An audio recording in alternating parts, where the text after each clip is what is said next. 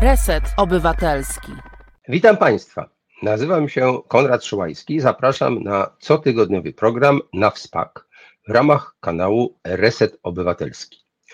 E, dziś jest 5 września, kiedy to nagrywamy, ale rozmowa będzie nadana premierowo później, pewnie we wtorek 14 września o godzinie 19, a potem będzie dostępna dla wszystkich, którzy będą chcieli wejść na YouTube'a lub inną drogą też tego posłuchać lub pooglądać. Nasz program realizuje Krzysztof Kołaczek.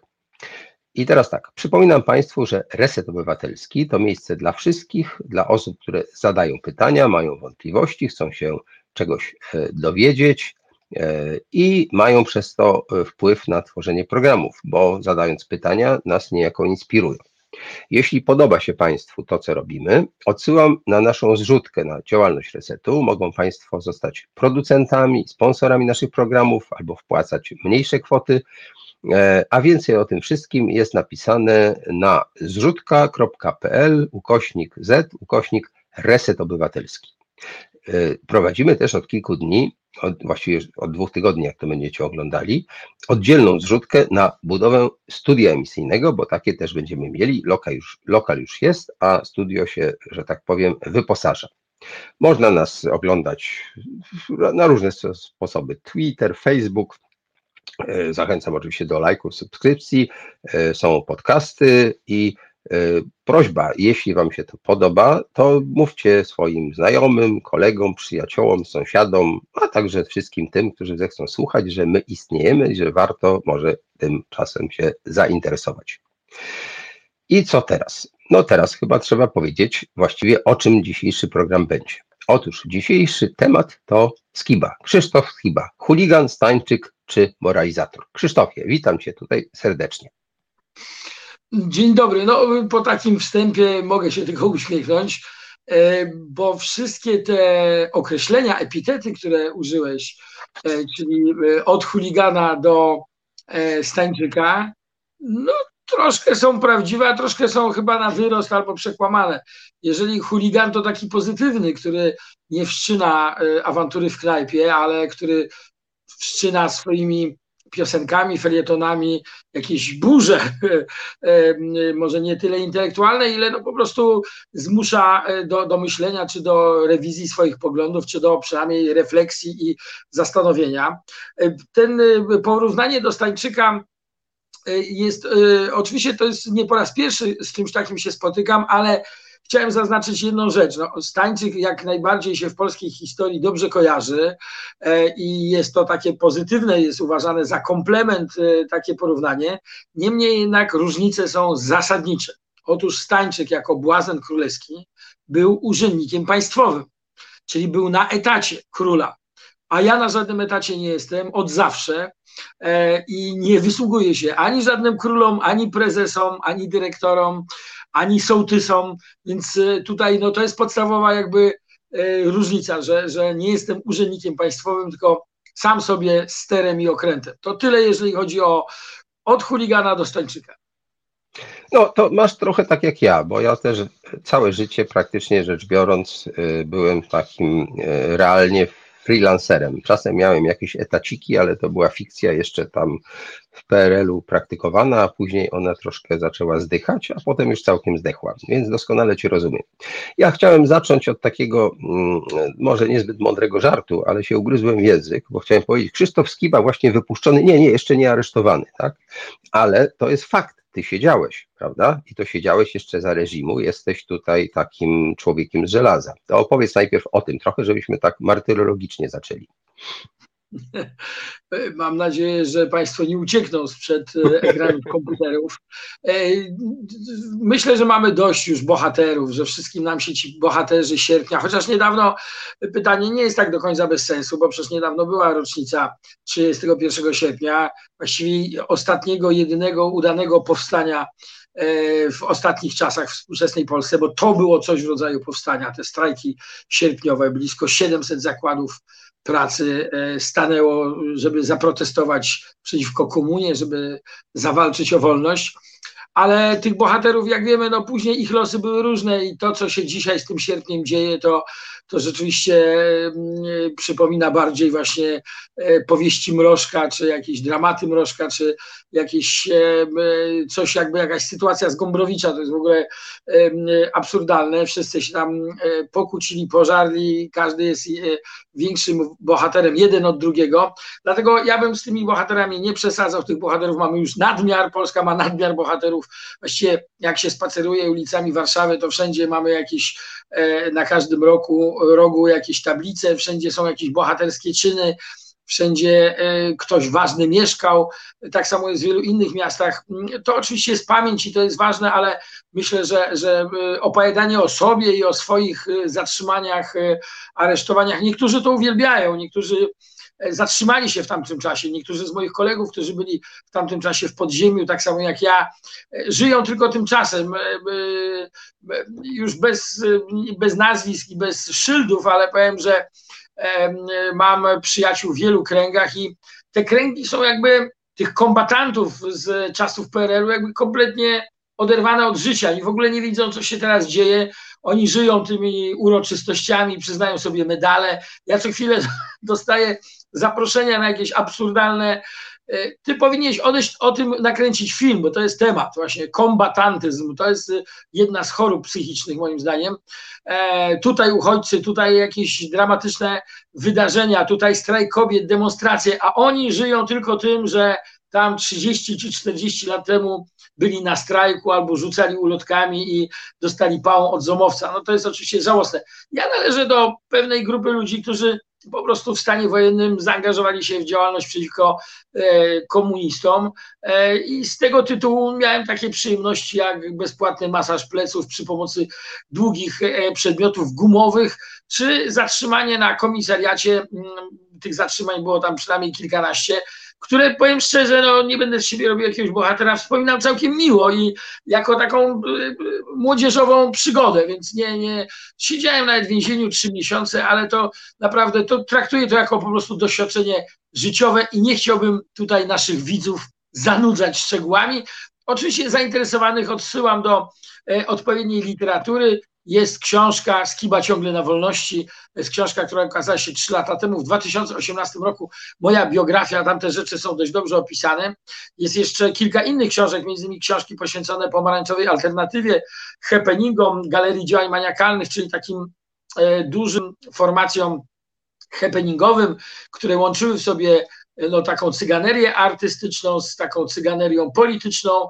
E, to były mm, e, spontaniczne grupy, organizacje, grupki, ruch, e, który po prostu ośmieszał w tamtym czasie komunistów i udało mu się przeprowadzić kilka naprawdę ciekawych, a czasem nawet i fascynujących akcji happeningowych, jak chociażby galopująca inflacja, rewolucja krasnoludków czy wiele innych. E, jakby kogoś interesowały happeningi z czasów e, PRL-u, to odsyłam do takich książek jak chociażby e, moja książka pod tytułem Komisariat naszym domem, książka Pomarańczowa historia, tak to się nazywa. Ona jest w zasadzie nie do zdobycia, bo miała mały nakład, ale być może gdzieś na Allegro można sobie ją wygooglać i, i być może jeżeli ktoś będzie zainteresowany, to poszerzyć wiedzę. No, był to jakiś fascynujący okres myśmy łączyli wtedy właściwie taką naturalną potrzebę zabawy u młodych ludzi z naturalną potrzebą sprzeciwu e, przeciwko e, temu światu, który nas otaczał. A że otaczali nas nudni i strasznie e, tępi i tacy paździerzowi komuniści, no to było przeciwko czemu protestować. Tak jak dzisiaj. Dzisiaj też otaczają nas różni nudni panowie, przeciwko którym trzeba protestować.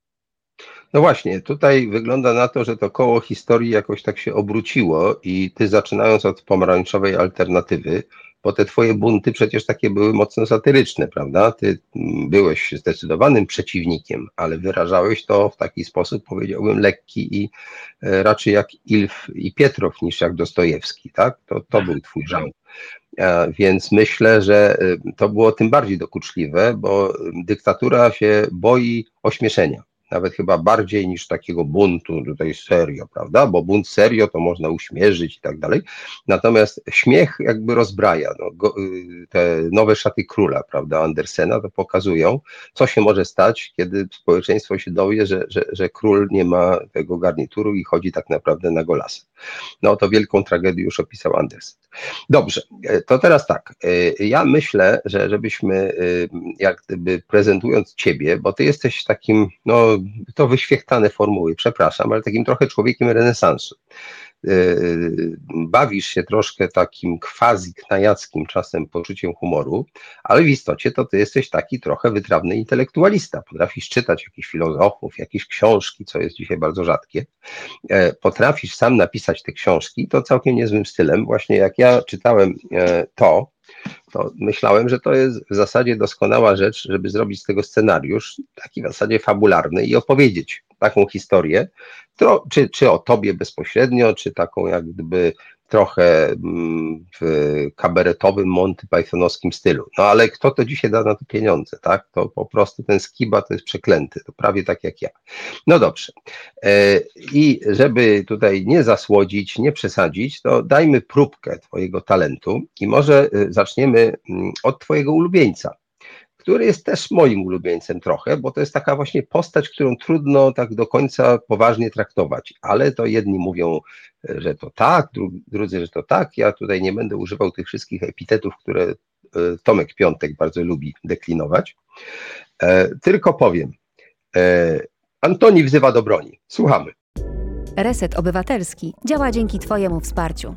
Znajdź nas na zrzutka.pl. No, to było pięć lat temu i jeśli dobrze pamiętam, popraw mnie, gdybym się mylił, myśmy się wtedy poznali. E, ja robiłem zdjęcia do filmu pod tytułem Dobra Zmiana. To był trochę taki początek mojej pracy, wiosna 2016 i na takim największym pochodzie, który miał miejsce w Warszawie, który kończył się na placu, obecnie gdzie tam są te schodki samolotowe, to y, tam była trybuna, tam był tłum taki jak za czasów Gomułki, jak go witali, nie wiem, ze 100 tysięcy luda. E, I ja to filmowałem. Był tam też y, dzisiaj, zdaje się, fryzjer Mateusz Kijowski i bardzo wielu polityków, którzy w międzyczasie tam trochę pozmieniali barwy, ale generalnie rzecz biorąc, to byli ci politycy, którzy stracili władzę i chcieli pokazać, że tutaj wspierają lud, który przyszedł, bo był no, trochę niezadowolony z pierwszego kwartału rządów PiSu. No i tam usłyszałem piosenkę e, Antoni wzywa do broni. Pamiętam, że to zrobiło ogromne wrażenie, tak? Bo te nudne przemówienia, wszyscy mówili demokracja, obronimy, patataj, patataj, tak? To była taka drętwota. I naraz wyskoczył Skiba z tymi swoimi dziwnymi mm, typami, każdy jakoś dziwnie ubrany, w jakiejś czapce, w jakiejś kurtce, w jakichś dziwnych butach e, i to był taki świeży powiew, więc rozumiałem, że ta umieralnia, w której się znaleźliśmy, e, w niej jest taki, taki zalążek jakby czegoś nowego, że tam z tego popiołu może jakaś iskra mm, się wydobędzie i może coś tam potem chwyci. No dobra, to takie były moje wrażenia. To teraz powiedz, co poeta chciał powiedzieć przez tę piękną piosenkę? No, przypomnę, że wówczas e, Antoni Macierewicz był ministrem obrony narodowej i to jest chyba szczyt jego kariery, kiedy to no, właśnie podejmował szereg różnych tajemniczych decyzji. Dzisiaj o nich już pewnie większości, większość z nas nie pamięta, no ale to były te decyzje o na przykład tworzeniu wojsk e, obrony terytorialnej, o e, zakupie amerykańskich niewidzialnych helikopterów. Przypomnę, że do dzisiaj nikt ich nie widział. No i to było oczywiście mm, e, szaleństwa tej komisji, podkomisji e, do spraw Smoleńska, e, która właśnie to, o czym mówi piosenka, czyli co chwilę e, były nowe teorie dotyczące wydarzeń w Smoleńsku, tej katastrofy Tupolewa, że bomba termobaryczna, bomba w gaśnicy, e, bomba z opóźnionym zapłonem, no to po prostu e, sztuczna mgła, e, jakaś teoria magnesu wielkiego, który ściągnął ten samolot i tak dalej. No żyliśmy w takim jakimś cyrku Antoniego i stąd ta piosenka jako reakcja na, na po prostu jego dziwne decyzje, jego dziwne zachowania. Dziwne, nie dziwne, no, tak jak powiedziałem, Tomasz Piątek tam opisuje dość dokładnie powiązania Antoniego, no dosyć właśnie zastanawiające w kontekście tego, co mówi, bo, bo tu nagle w jego najbliższym towarzystwie pojawiają się no, byli funkcjonariusze, wysocy funkcjonariusze służby bezpieczeństwa połączeni, powiązani z jakimiś biznesmenami z Rosji, którzy z kolei są powiązani z jakąś rosyjską mafią i tak dalej, i tak dalej. Nie chcę w to wnikać. Tomasz Piątek to wszystko dokładnie y, opisał, ale wówczas także no, Antoni staje się takim bohaterem popkultury, także on on trafia do licznych dowcipów, on trafia do, do komiksów, e, powstają memy z Antonim, no słynne to powiedzenie przypadek, nie sądzę. Ono weszło już do takiego obiegu, stało się żartem, właśnie e, e, stało się niektórego powiedzenia, stały się to po prostu no, weszły w obieg taki e, popularny, językowy i e, są takimi dowcipami z tamtego okresu i to, to jest właśnie piosenka, która jakby o tym szaleństwie ministra opowiada. No, Antoni nie jest już ministrem, ale mogę powiedzieć tak, że w naszych sercach będzie nim do końca świata, a nawet, jak mówi Jurek Owsiak, jeden dzień dłużej. Warto może dodać, że ta płyta, ta piosenka jest hitem internetu, ma E, wiele milionów e, wyświetleń w internecie i przede wszystkim jest ona e, no, najbardziej znanym numerem z płyty Czarne Słońce Narodu. I właśnie ta, ta, to miałeś rację, że właśnie ta płyta pokazała się, ona jakby jej premiera po części odbyła się właśnie w tej, podczas tej demonstracji opozycyjnej. Tam chyba było nawet ponad 100 tysięcy ludzi. Ona rzeczywiście to był ten początek protestów E, jeszcze taki towarzyszył temu taki entuzjazm, że, że, że po prostu no, taka pierwsza fala wkurzenia na rządy PiS. E, jeszcze wówczas być może naiwnie myśleliśmy, że paroma demonstracjami uda się e, no, jakoś skontrować tą władzę. Później były kolejne manifestacje, większe, mniejsze. No i jesteśmy y, w tym punkcie, w którym jesteśmy. No ale cóż, no to, to ja jestem dumny, że wystąpiłem na, na tak dużej imprezie. Y, to było naprawdę fajne doświadczenie, duża scena, y, taki entuzjazm. Pamiętam też taki obrazek, który dzisiaj jest niespotykany, bo to jest 2016 rok i dzisiaj nośniki muzyczne, no to przede wszystkim internet, to przede wszystkim MP3, to przede wszystkim kanały muzyczne w internecie mało kto już dzisiaj kupuje kompakty, to widać nawet po sklepach, jak się wchodzi do sklepu, to te działy z płytami, e, bardziej płyty DVD, chociaż też odchodzą do lamusa, no ale gry komputerowe zajmują gros miejsca w salonach e, takich właśnie z książkami, z płytami, niż, niż, niż płyty, ale my wydajemy cały czas, jako Bigcy cały czas wydajemy e, Także oczywiście są nasze piosenki w internecie, ale wydajemy cały czas także płyty kompaktowe, bo sami jesteśmy bardzo po prostu przywiązani do tego nośnika. I właśnie wtedy, kiedy się spotkaliśmy, to ta płyta pod tytułem Czarne Słońce Narodu, taka płyta chropawa, taka y, zadziorna, z mocnymi, ostrymi tekstami politycznymi. To jest taka właśnie reakcja Bikcyca na, na te pierwsze afery, przekręty, które miały miejsce na początku y, rządów PiS. To jest właśnie takie wkurzenie na to, co się, co się działo. Y, taka płyta, którą, którą po prostu odreagowaliśmy tą sytuację. I pamiętam taki obrazek dzisiaj niespotykany, że wówczas nasza menadżerka z swoimi współpracowniczkami sprzedawała tą płytę po prostu na tym, na tym, na tym koncercie. I pamiętam, że ustawiła się olbrzymia kolejka, chyba z tysiąc osób. Żałuję, że nie mamy zdjęcia, właśnie nikt nie zrobił zdjęcia, bo dzisiaj już takich kolejek po płyty nie ma. Są takie słynne zdjęcia e, z lat 80. czasów PRL-u, kiedy była premiera płyty, na przykład e, płyty Perfektu, czy płyty Oddziału Zamkniętego. Wówczas na Nowym Świecie był taki znany e, salon muzyczny, to tam dochodziło nie dość, że kolejki, ale dochodziło do bujek w tych kolejkach, bo ludzie obawiali się, że no po prostu nie starczy, tak jak w PRL nie było, nie było kiełbasy i nie było szynki, tak samo też dostęp do niektórych dóbr kultury był e, ograniczony, te, te płyty i rzeczywiście tak bywało, bo Często te płyty miały kontrolowane niskie nakłady, niespecjalnie to promowano i to absurd kompletny, no po prostu e, tych płyt było mało, a do, na, nie można było liczyć, więc e, ten, kto zdobył taką płytę był szczęśliwy, więc taki, jest takie słynne zdjęcie tłum ludzi ciśnie się tego salonu na Nowym Świecie, bo właśnie jest jakaś nowa płyta. Dzisiaj obrazek absolutnie niespotykany, aczkolwiek właśnie jeżeli mówimy o, tej, o tym naszym spotkaniu, wówczas na tej manifestacji w 2016 roku, to taki piękny widok no, dla muzyka, dla członka kapeli rockowej nie ma piękniejszego obrazku, jak właśnie setki ludzi stojących w kolejce po jego płytę.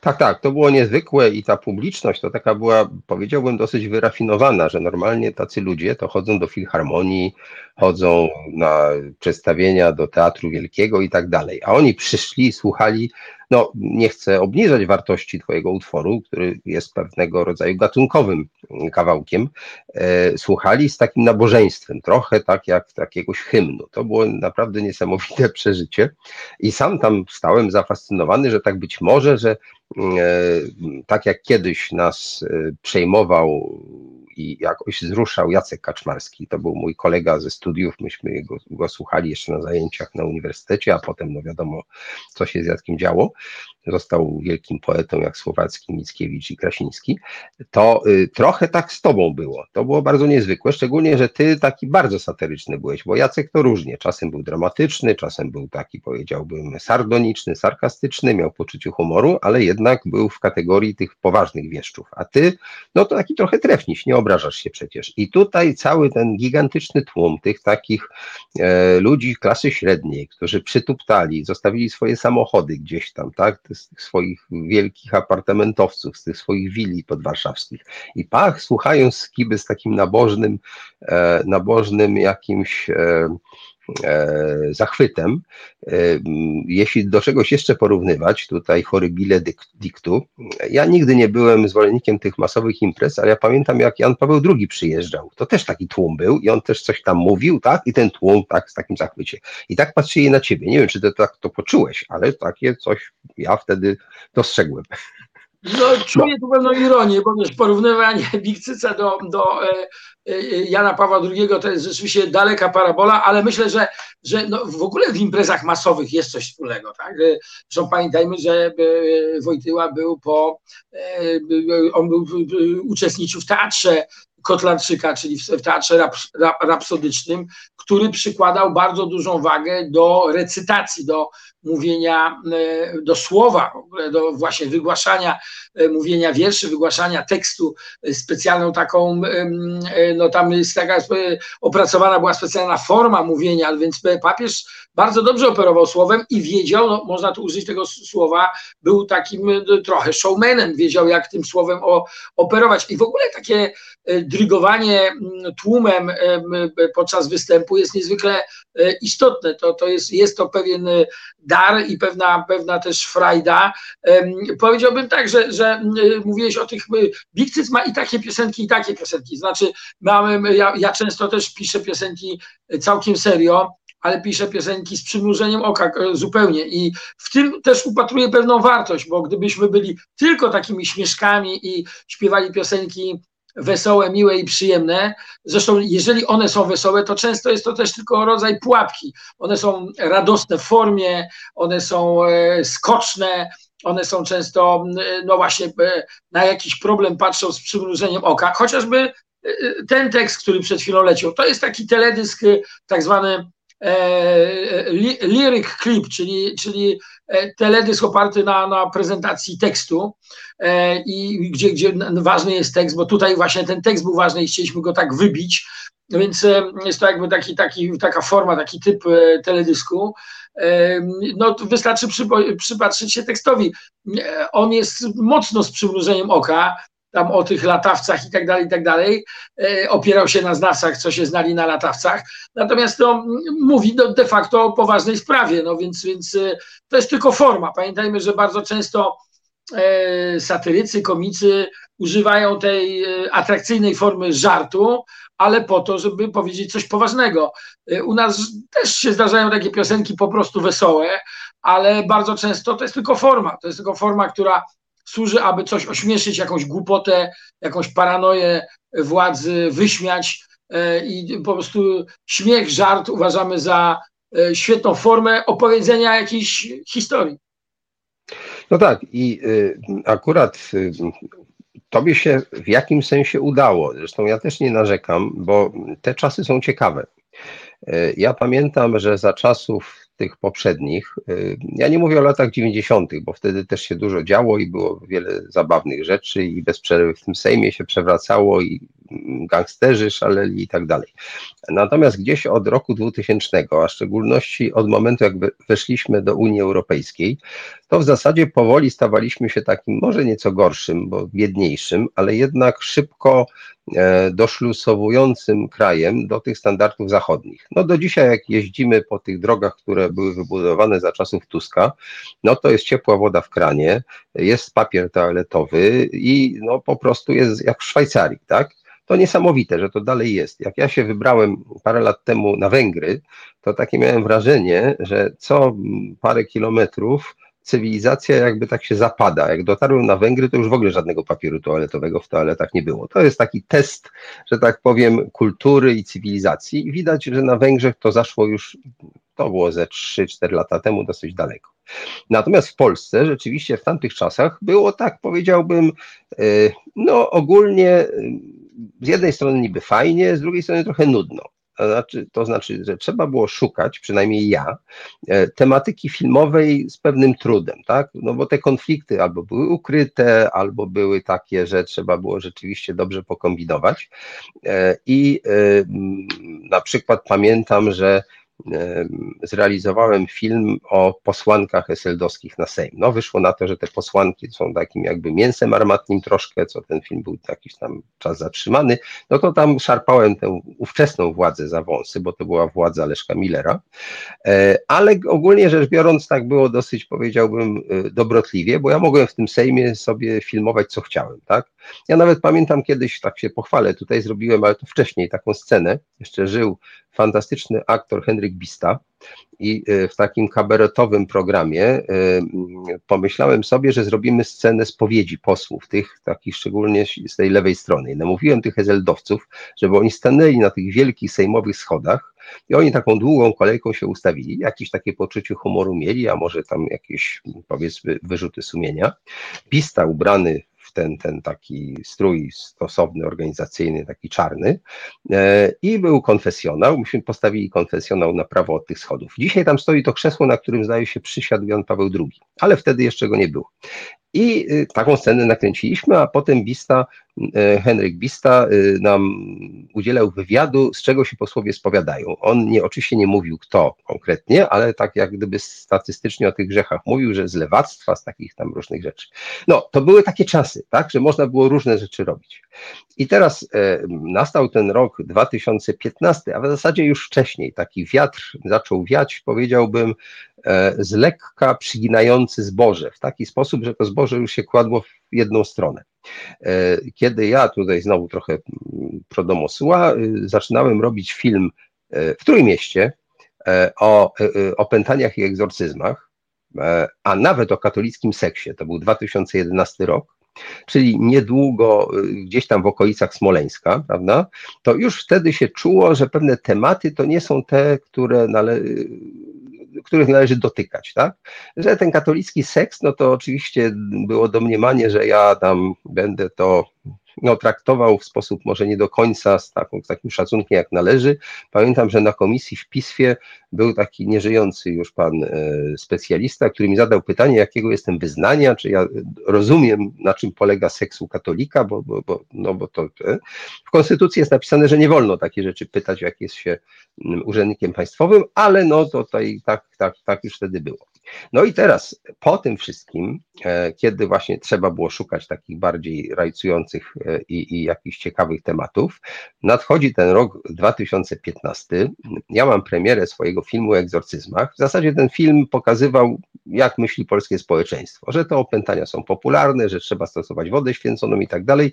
Ja przewidziałem wynik wyborów w ten sposób, no ale nie przewidziałem, że ta władza będzie aż tak zabawna I oczywiście mnie się Twoja piosenka podoba i Twoja postawa podoba, ale tak naprawdę to y, masz ostrą konkurencję, ponieważ sam Antoni Maciarewicz, dobierając z jednej strony y, Bartłomieja Misiewicza, z drugiej strony e, Emila Janingera jako swoich takich asystentów i paradujących z nimi, ten parasol, który jakiś żołnierz musiał nosić raz nad jednym, nad drugim, jak w jakichś Chinach czy w jakimś Bizancjum, to wszystko tworzyło taki jakiś surrealistyczny e, show, E, e, I naprawdę e, trudno było to, jakby to powiedzieć, satyrycznie jeszcze hiperbolizować, żeby to było śmieszne, bo już to samo sobie było śmieszne, jak ten wielki Misiewicz i ten, mały Janinger i te, pośrodku ten, ten jednak starszy pan, E, Antoni Maciarewicz i to, to wszystko.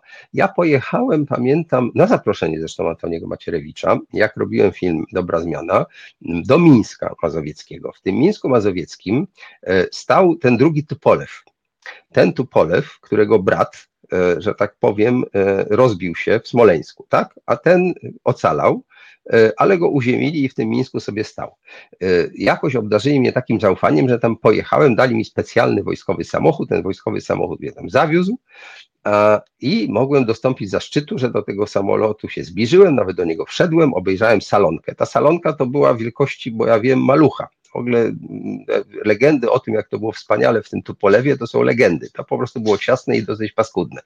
Wcale się nie dziwię, że, że jakby nie wszyscy chcieli tym latać, bo to był taki typowy jeszcze z czasów jakichś takich, z lat 60. chyba ten, ten, ten cały konstrukt.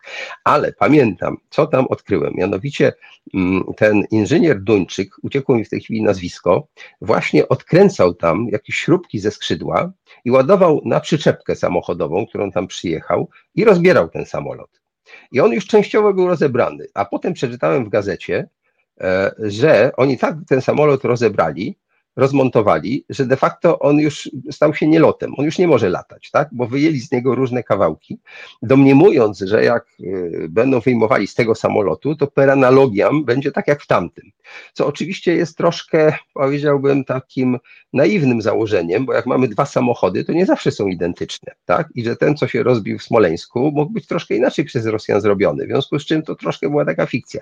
Niemniej ta y, scena, w której ten inżynier właśnie rozkręca jakieś tam kawałki, bardzo mile ze mną rozmawiał, po angielsku pięknie mówił, więc sobie podyskutowaliśmy, bo ja nic z tego nie rozumiałem, po co on właściwie to robi, on mi tłumaczył i tak dalej, ale w kontekście tego, że to potem przestało latać i że właściwie to, co oni zrobili, to było takim jakimś, no y, też kabaretowym jakby występem, no to pamiętam, to jest właściwie z twojego imaginarium tak naprawdę, ty mógłbyś taką scenę zrobić.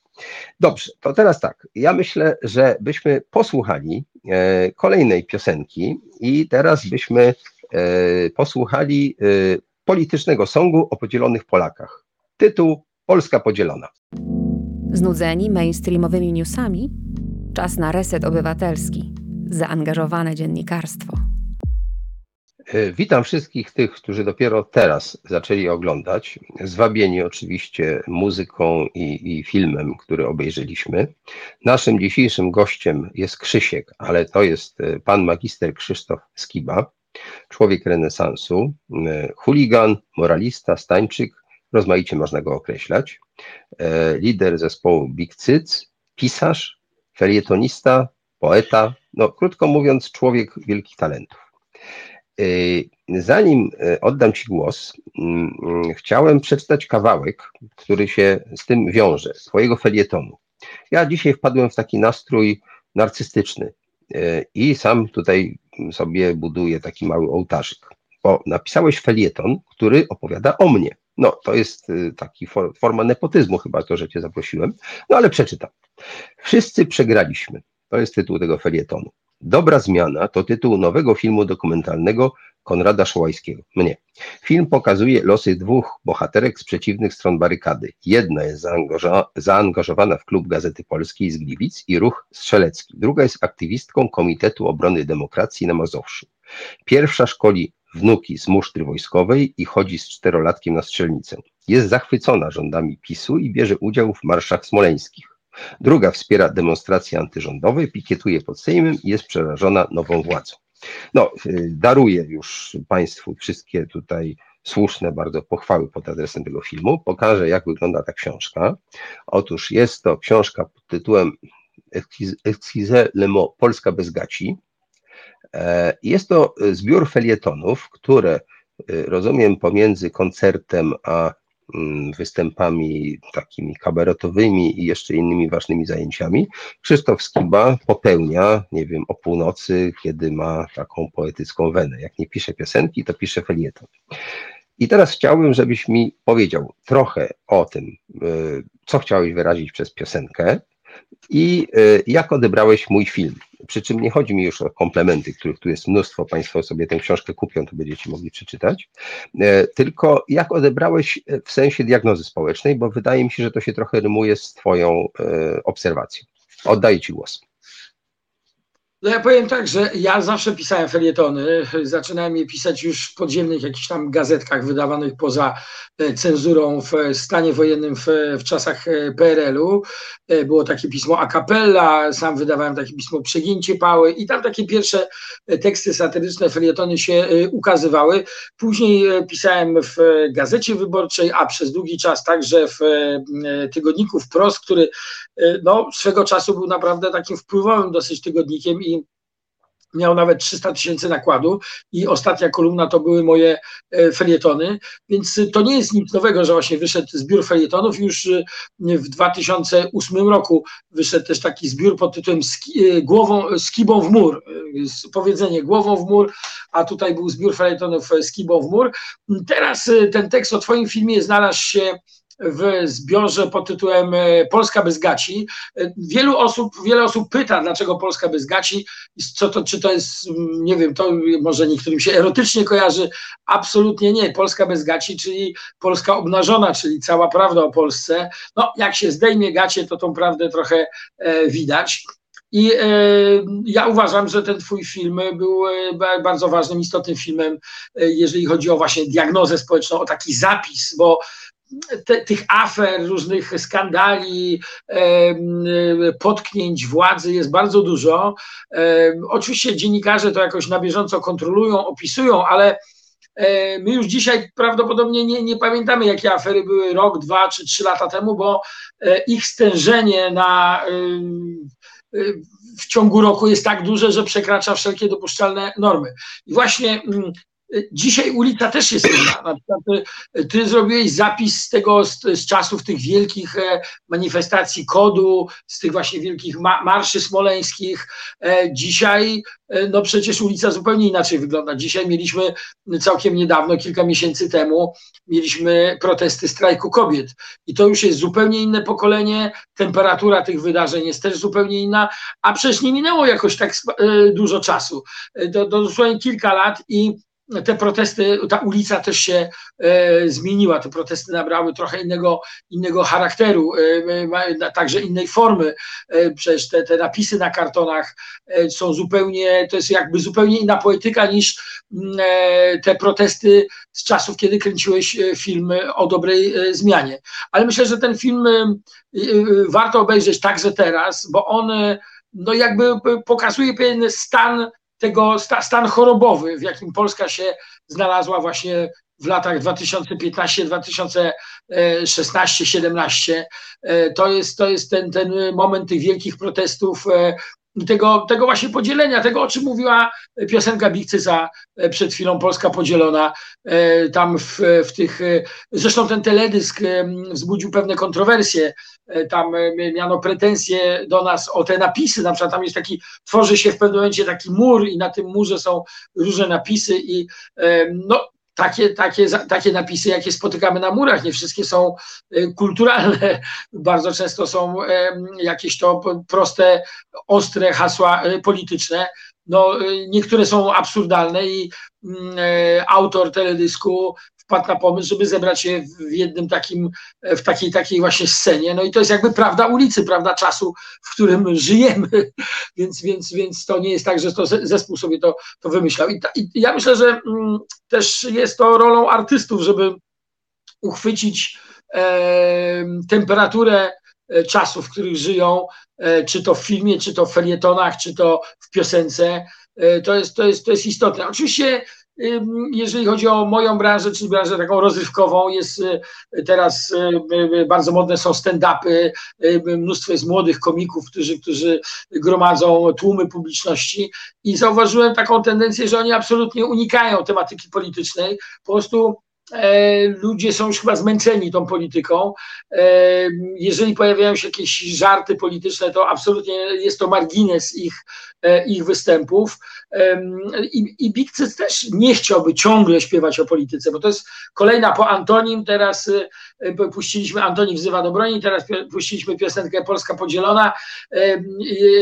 Oczywiście dobrze, że, że pokazujemy te piosenki, bo to są piosenki, które dodajmy, nie mogą ukazać się na antenie chociażby telewizji polskiej czy rozgłośni radiowych, także tych komercyjnych, bo z jednej strony rozgłośnie radiowe opanowane przez władzę, przez PiS, e, no nie puszczą tych piosenek, bo one w jakiś sposób mówią, e, no, dotykają polityki e, i tu jest strach, że ktoś zostanie zwolniony po, po takiej piosence, chociaż ostatnia piosenka, no, Antoni wzywa do broni, powiedzmy uszczypliwie mówi o ministrze rządu, natomiast ta druga piosenka to jest taka smutna refleksja o tym właściwie w jakim stanie się E, zatrzymaliśmy. To jest to samo, co, o czym opowiada właśnie Twój film e, Dobra Zmiana, tylko innymi e, środkami.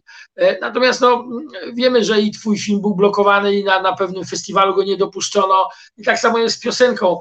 To na szczęście mamy internet i każdy, kto chce, może sobie na kanale Big Cyca na YouTubie zobaczyć te piosenki, które no nie są gdzieś tam puszczane, ale jak powiedziałem, no to, to też wynika z tego, że, że y, my, my, mamy różne piosenki. Mamy też nasz, w naszym show koncertowym jest kilkadziesiąt piosenek, śpiewamy około 25-30 piosenek i jedna trzecia z nich ma taki charakter y, polityczny, czy charakter takiej właśnie jakiejś analizy społecznej, ale uważamy, że to jest ważne, że takie jest też powołanie roka, bo bardzo często wiele osób e, takich nie, nie mających pojęcia o historii na przykład muzyki rockowej mówi, a po co wy się bierzecie za politykę? Dajcie spokój, tam śpiewajcie o plaży, o wakacjach, o, o piciu piwa, o, nie wiem, o miłości, o e, wakacyjnej miłości, o tym, że ktoś, e, młody chłopiec poznał młodą dziewczynę. Tak, to są wieczne tematy rock'n'rolla. Oczywiście śpiewali o tym Beatlesi, y, śpiewali o tym, y, śpiewały o tym wszystkie y, właśnie rockowe kapele, ale taki korzenny rock, taki, takie korzenie rock, rock'n'rolla zawsze były to korzenie buntu i e, e, pierwsza płyta Dylana, e, takie postaci jak John Lennon, chociażby, który śpiewał piosenki o działaczach związkowych, miał bardzo dużo piosenek politycznych, no słynne Imagine, które ostatnio było komentowane przez jednego z polskich biskupów, e, który chyba nie miał świadomości, że Lenon już dawno nie żyje i polemizował z Lenonem. E, to było dosyć, dosyć, takie e, surrealistyczne, bym powiedział. I także te osoby, które zarzucają Bichcycowi, że czy mojej osobie, że właśnie bierzemy się za politykę, a My nie bierzemy się za politykę tak jak Paweł Kukiz, bo Paweł Kukiz porzucił muzykę i został politykiem. On po prostu jest członkiem polskiego parlamentu, głosuje i decyduje o kształcie e, na przykład e, prawa w tym kraju, że parlament stanowi prawo e, i to jest już duża odpowiedzialność, zupełnie inna para kaloszy. Natomiast my cały czas y, ustawiamy się w roli obserwatorów, takich, y, którzy mają prawo do tego, żeby komentować to, co się dzieje, a jak ktoś jest osobą publiczną, no, musi przyjąć na klatę y, także czasem gorzkie słowa, czy, czy ostrą krytykę, czy to, że ktoś taki jak na przykład zespół Bikcyt czy Skiba napisze o nim złośliwą piosenkę, czy nawet piosenkę, która będzie go wyśmiewać, czy napisze złośliwy felieton. E, tak więc y, no, jeszcze może parę słów e, e, o tej książce, którą tutaj wspomnieliśmy, Polska bez gaci. To, jest, to są felietony, mm, które najnowsze felietony, to zebrane z ostatnich dwóch lat, ale gros tych felietonów to są felietony z czasów pandemii, kiedy to nagle świat się zatrzymał i, i, i rozum poszedł na spacer. Wszyscy byliśmy zamknięci w domach, był totalny lockdown.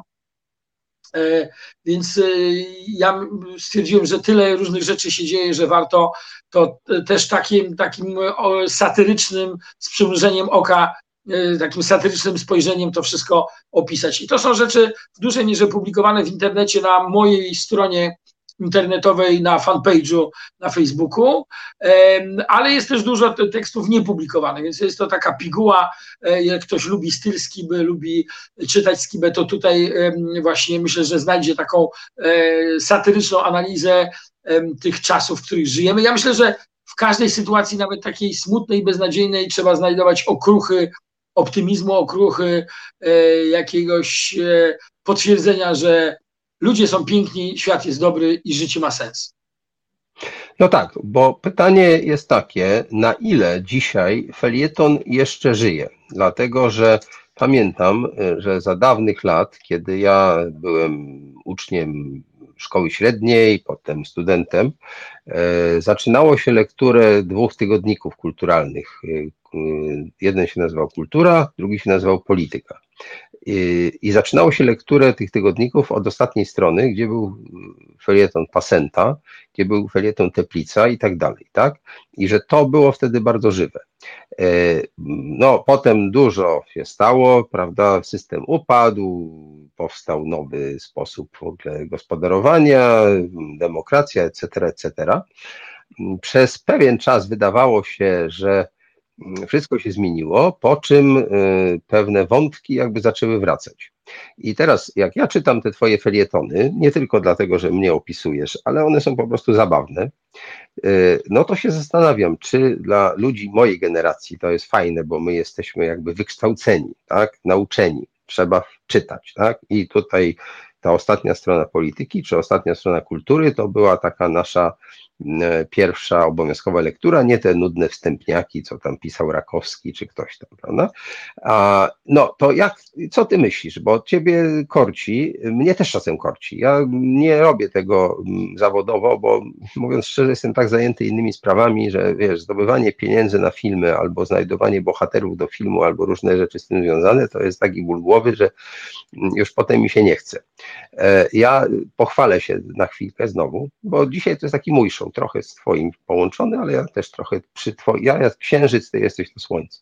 Otóż ja napisałem felieton Wirus z nieba, e, y, bo jak przyszła pandemia i w zasadzie nie bardzo wiedziałem, czy będę mógł wychodzić z domu, no to zacząłem sobie znowu pisać i tak kombinowałem, gdzie to mogę umieścić, zadzwoniłem do znajomego dziennikarza z Wyborczej i e, Wyborcza E, wyborcza ten tekst jakby wzięła. Tak? Znaczy jakby. Powiedział, tak, fajnie, to tam kiedyś sobie puścimy. To nie był długi tekst, to była stroniczka chyba. E, no i ja zapomniałem, minęło parę dni i dzwoni do mnie redaktor Maziarski, bo to on był tym opiekunem te, te, tego kawałka gazety, żeby mnie przeprosić. Za co? A, bo właśnie zdjęliśmy ten tekst. A on już był, ale został zdjęty. No to zacząłem dochodzić, jak to możliwe, tak? Akurat tego dnia się stosunkowo albo późno obudziłem, albo nie zaglądałem do prasy. I co się okazało? Ten felieton był oparty na takim pomyśle, e, ze względu na to, że notowania naszego obecnego prezydenta, wtedy kończącego kadencję i mm, kandydata do ewentualnej reelekcji, były takie dosyć, powiedziałbym, słabe każdym e, wypadku mogło się zdarzyć tak, że ktoś go przeskoczy, tak? Może nie Małgorzata Kidawa-Błońska, ale już potem Trzaskowski to prawie, że łeb w łeb. W związku z tym ja wpadłem na taki trochę szatański pomysł, mm, e, kiedy dowiedziałem się, że e, Andrzej Duda jeździ po jakichś remizach, bazarach i tak dalej, odwiedza, a tutaj ta pandemia, że on się zarazi. Jak się zarazi, czego mu nie życzyłem, to y, potem będzie leżał w tym pałacu, bo tam są takie wielkie sale, wielkie łóżka, tam Kurski postawi te kamery, będzie widać tego cierpiącego Dudę i Duda będzie cierpiał za miliony i w ten sposób wygra wybory. I tak na podstawie tego jednego pomysłu napisałem kilku akapitowy taki felietonik, że to w zasadzie jest taki cud, że tutaj ta ręka z nieba dała e, bardzo pobożnemu kandydatowi e, Dudzie Andrzejowi taką szansę. No i ten tekst wyborcza zamieściła jakoś wczesnym świtem o 6 rano w swoim tym internetowym wydaniu.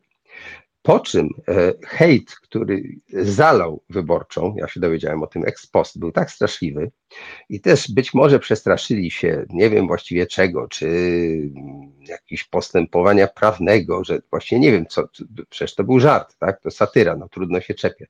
E, w każdym wypadku było tak, że oni to w końcu zdjęli. Ale zanim zdjęli, to ci y, ludzie, którzy pracują w takich, no powiedziałbym, mm, jakichś powiązanych z władzą mm, czasopismach, a może są specjalne tam jakieś takie komisje, to oni zrobili screeny i we wszystkich tych y, prawicowych słowo prawicowe zresztą nie jest tu do końca moim zdaniem adekwatne, bo ta polska prawica to jest właściwie taka trochę e, bolszewicka, ale no powiedzmy prawicowych pismach pojawił się ten mój felieton, oczywiście z moim pięknym nazwiskiem, dużo większym zasięgiem niż to, co tam sobie gdzieś tam na piątej stronie wyborczej było.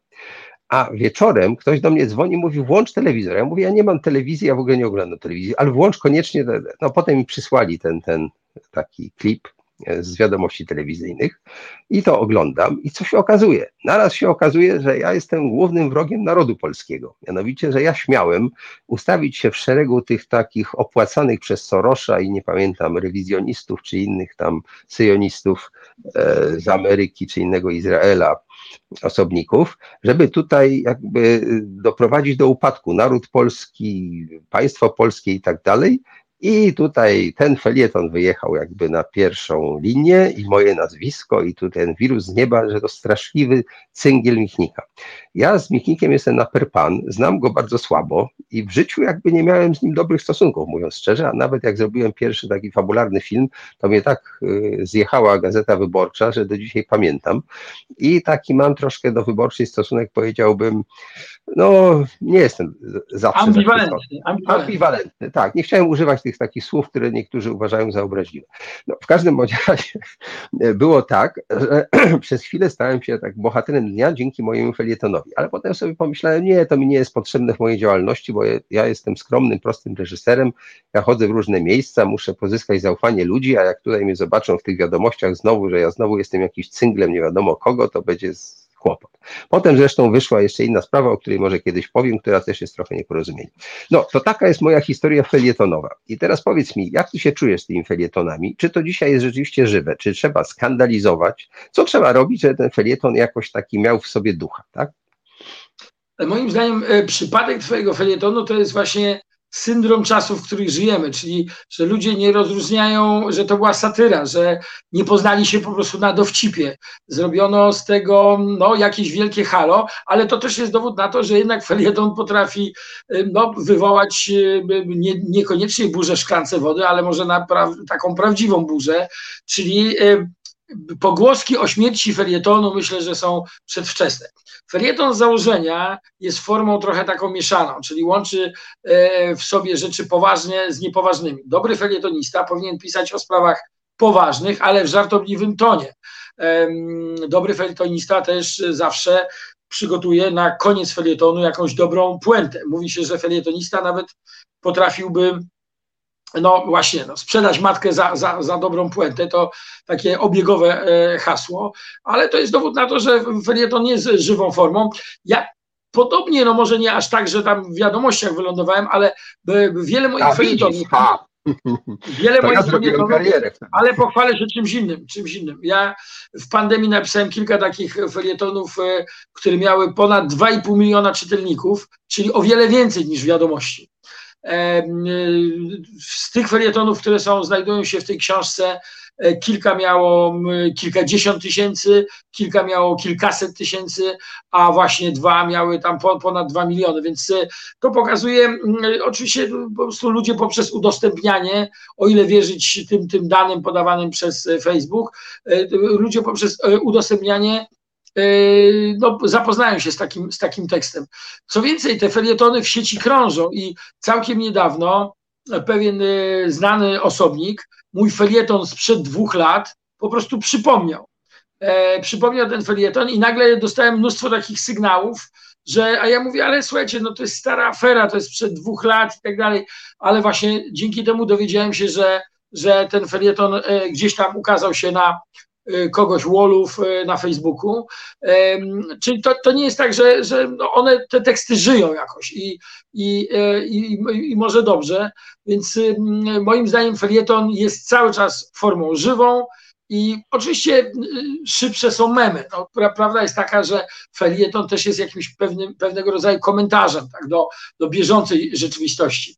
Są takie felietony sobie amuzą, to jest właśnie ten styl z czasów PRL-u, o którym mówiłeś, wyśmiewano teraz. Dzisiaj mamy o wiele szybsze czasy dzięki internetowi, dzięki temu, że mm, już w trakcie meczu ukazują się recenzje tego meczu, już w trakcie, nie wiem, koncertu ukazują się recenzje tego koncertu. Często było tak, że na recenzję z koncertu na jakimś festiwalu czekało się kilka tygodni, a nawet miesiąc. E, dzisiaj to wszystko jest, y, jeżeli nas interesuje, jak wypadł jakiś artysta, e, to pięć minut po, po, po jego koncercie, po jego występie są już recenzje i, i oceny, więc, więc y, y, to jest też naturalne, że felieton taki cotygodniowy, klasyczny, troszkę myszką trąci, tak bym powiedział. Chociaż oczywiście wszyscy mamy swoich ulubionych autorów. Ja do dzisiaj lubię czytać Stanisława e, Tyma, felietony właśnie w polityce wspomnianej przez Ciebie. E, bardzo lubię czytać Michała Ogórka, który publikuje w tygodniku e, Angora. Lubię Tomasza Olbratowskiego, jego felietony w stacji RMF. Więc to, to są felietoniści, którzy cały czas moim zdaniem są na absolutnie felietonowym topie. Mam nadzieję, że jak gdzieś w tym gronie się też znajduje, bo tak, nie brakuje też takich, którzy lubią czytać skibę.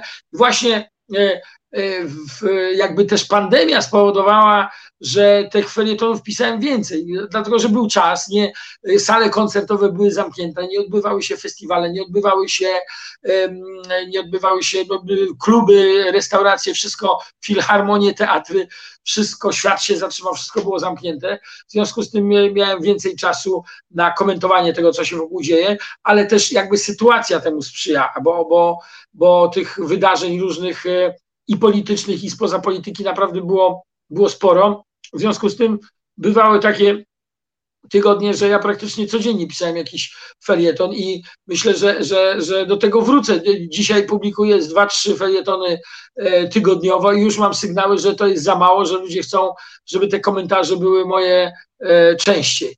Więc no, jak to ktoś kiedyś ładnie powiedział, Kiedyś to jak wymyślono za komuny jakiś dowcip, nie wiem, o Jerzym Urbanie, czy wymyślono jakiś dowcip o tym, że no tam, nie wiem, kolejka i w sklepie nie ma mięsa i tak dalej, że e, ktoś wchodzi do sklepu i mówi, o, co za pornografia, jaka pornografia, no nagie półki i tak dalej, to taki dowcip można było, czy jakiś dowcip o zomowcach, można było opowiadać latami. A dzisiaj nie, dzisiaj nie. Dzisiaj te y, dowcipy, powiedzmy, no, dzisiaj opowiadamy sobie dowcipy o kukizie, ale umówmy się, za miesiąc, dwa już one nie będą śmieszne. One są śmieszne tu i teraz. E, dowcipy na przykład o ministrze Waszczykowskim, który e, na konferencji pomylił kraje i powiedział, że w ONZ Polskę popiera e, państwo San Escobar, które jak się okazało nie istnieje, no dzisiaj już jest takim trochę dowcipem mo mocno zwietrzałem, tak, no już dzisiaj nikt się nie naśmiewa San Escobar, dlatego że przyszło wiele innych y, potknięć, wpadek władzy y, bardziej aktualnych, no dzisiaj e, hitem są właśnie żarty o Kukizie, czy na przykład o tym, że prezydent musi być twardy. Słynna, słynny, słynny wywiad prezydenta Dudy, który stał się hitem internetu y, i, i ma dzisiaj wiele, wiele przeróbek, że musi być twardy, że jesteś twardy i tak dalej. Bardzo, bardzo za, zabawny w oryginale, a przeróbki są jeszcze bardziej e, e zabawne, więc e, felietony, myślę, że felietony w internecie mają sens, ludzie lubią czytać takie e, komentarze e, o bieżącej sytuacji z przymrużeniem oka.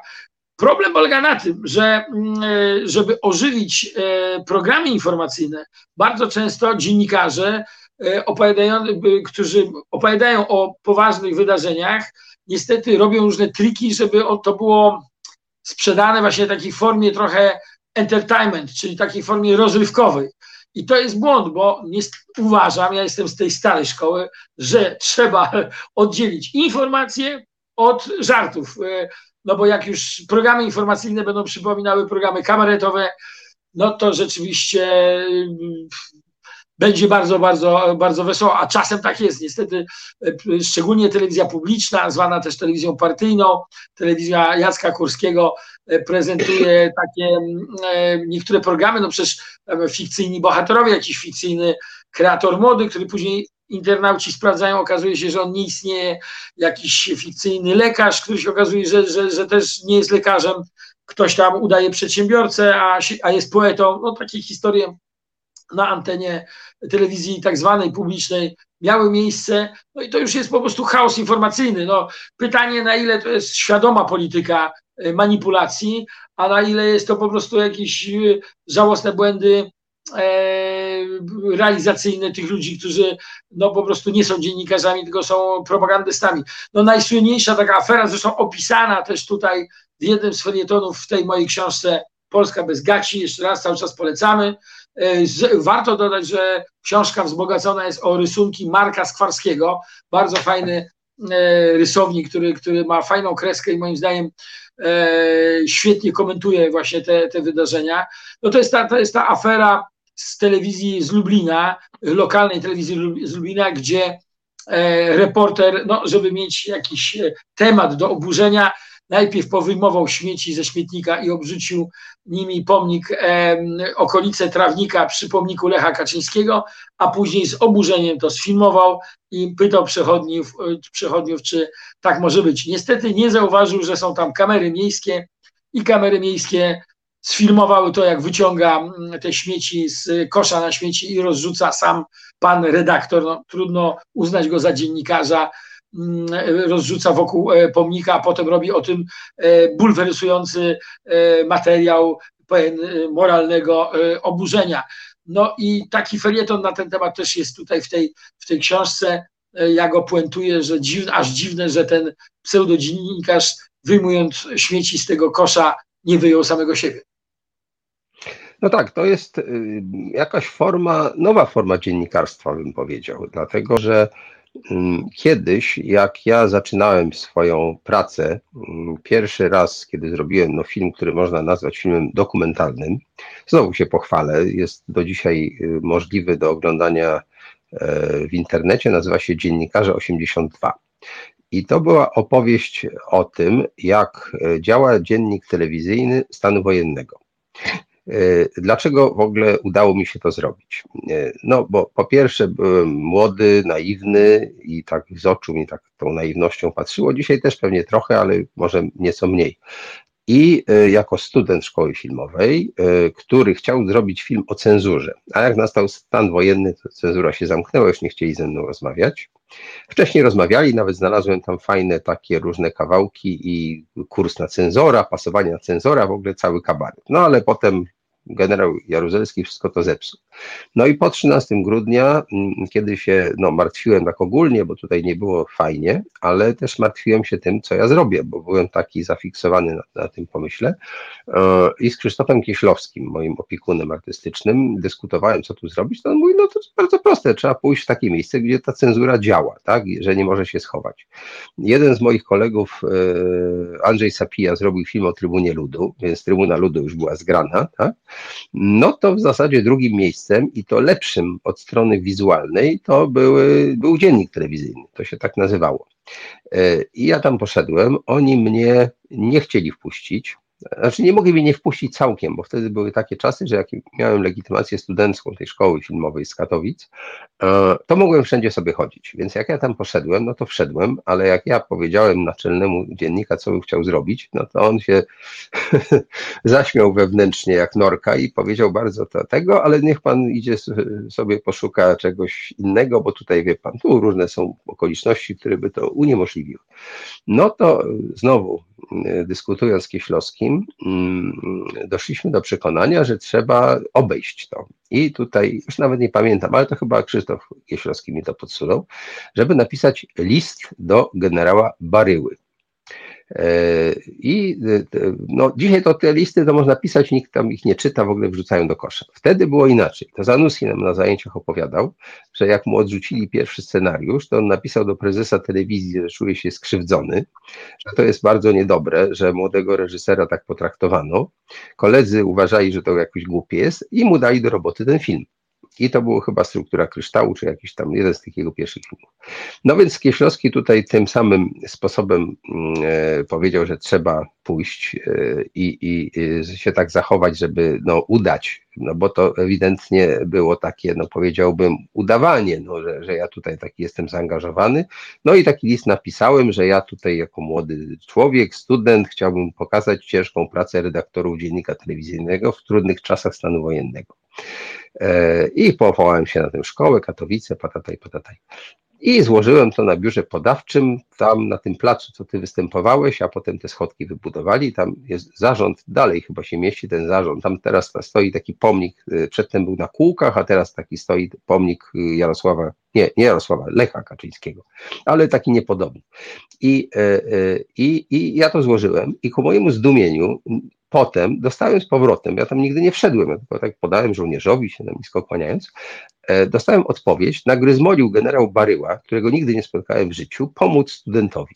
No ja mając ten taki żelazny list, pobiegłem na skrzydłach, na plac powstańców, wjechałem windą na górę i już byłem na tyle mądry, że nie poszedłem do żadnego naczelnego dziennika, tylko podreptałem do komisarza wojskowego. I komisarz wojskowy, jak zobaczył to pismo. To najlepszy wynik z serwisu.